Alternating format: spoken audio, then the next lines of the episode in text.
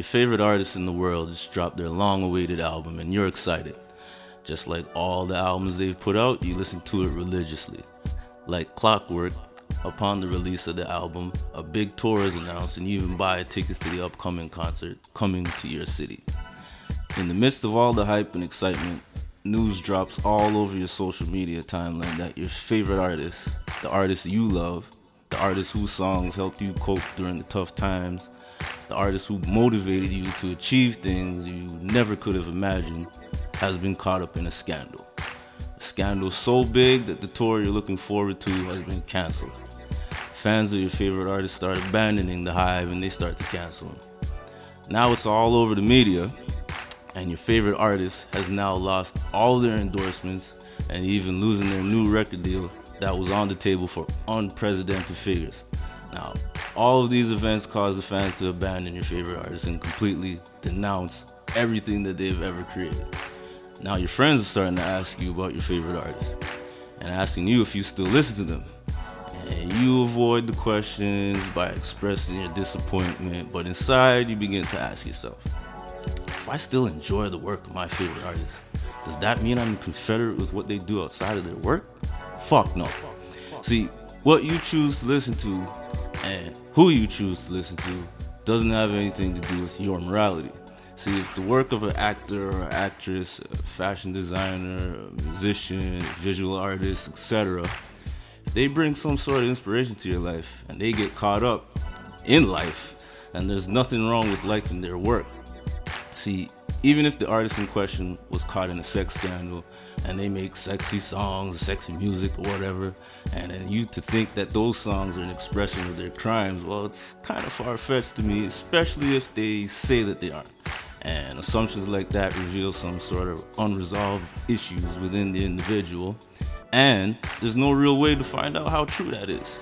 So, a lot of people today they subscribe to these neoliberal creations of pandering and being politically correct only to be a part of the crowd.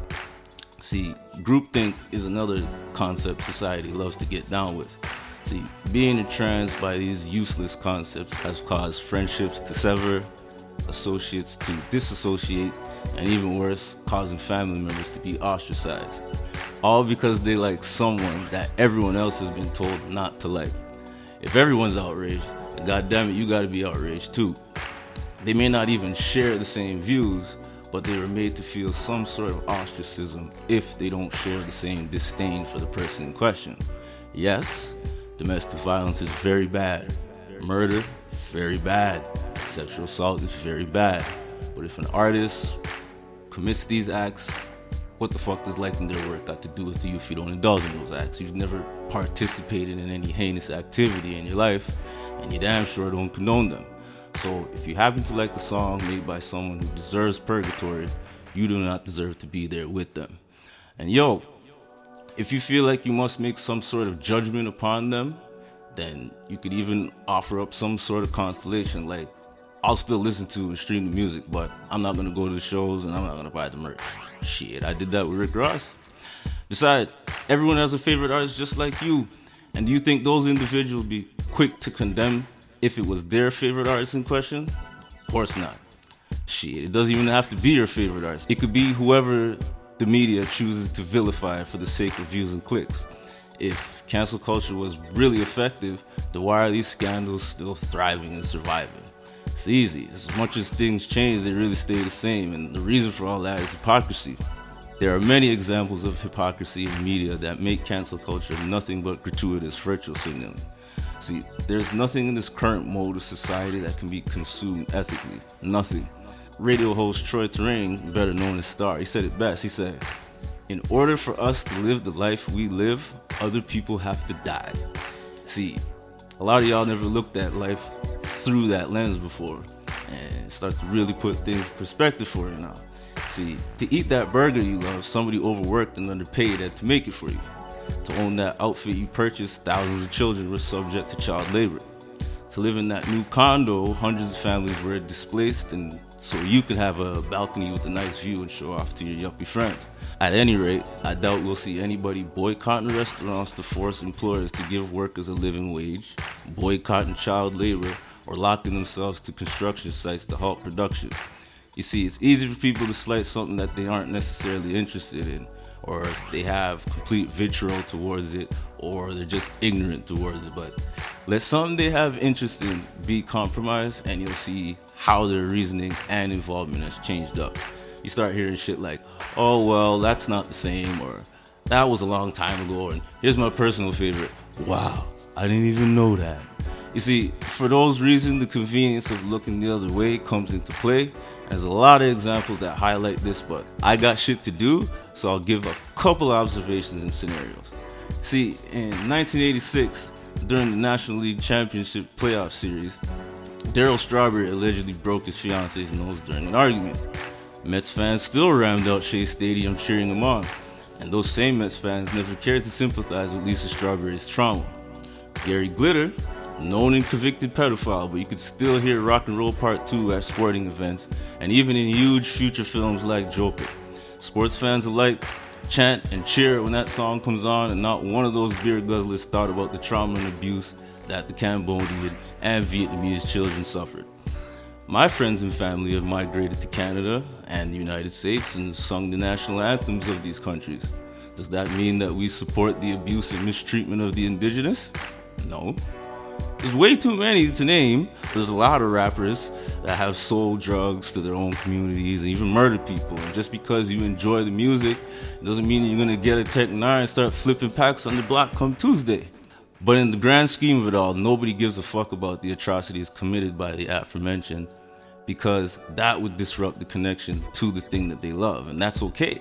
See, why fix what isn't broken? I know I hate hearing people gotta enjoy things all the time, but seriously, people gotta enjoy things. And the things we choose to enjoy should not subject us to judgment or disdain because the actions of others don't have a grip on your moral compass. See, there's an episode of The Simpsons where Itchy and Scratchy, you know, that violent cartoon that Bart and Lisa love, influences Maggie to hit Homer over the head with a mallet after seeing it on the cartoon. Marge discovers this, goes on a crusade to have the violence of the show toned down. After boycotts, panel discussions, angry letters to the cartoon studio chairman, Roger Myers Jr., the show finally gives in and removes the violent content from the show. Meanwhile, news breaks that Michelangelo's David will be coming to town, which outrages members of Marge's protest group. Because of the sculpture's nudity, they find it inappropriate, so they urge her to join them in protest. But Marge thinks it's a masterpiece. And then something amazing happens. Something that people nowadays don't do and won't do. She calls herself out and understands that it's hypocrisy to cancel one thing and not the other. And we all know Marge Simpson. Is she a bad person? Absolutely not. She still remained a faithful wife, loving mother, and an avid churchgoer.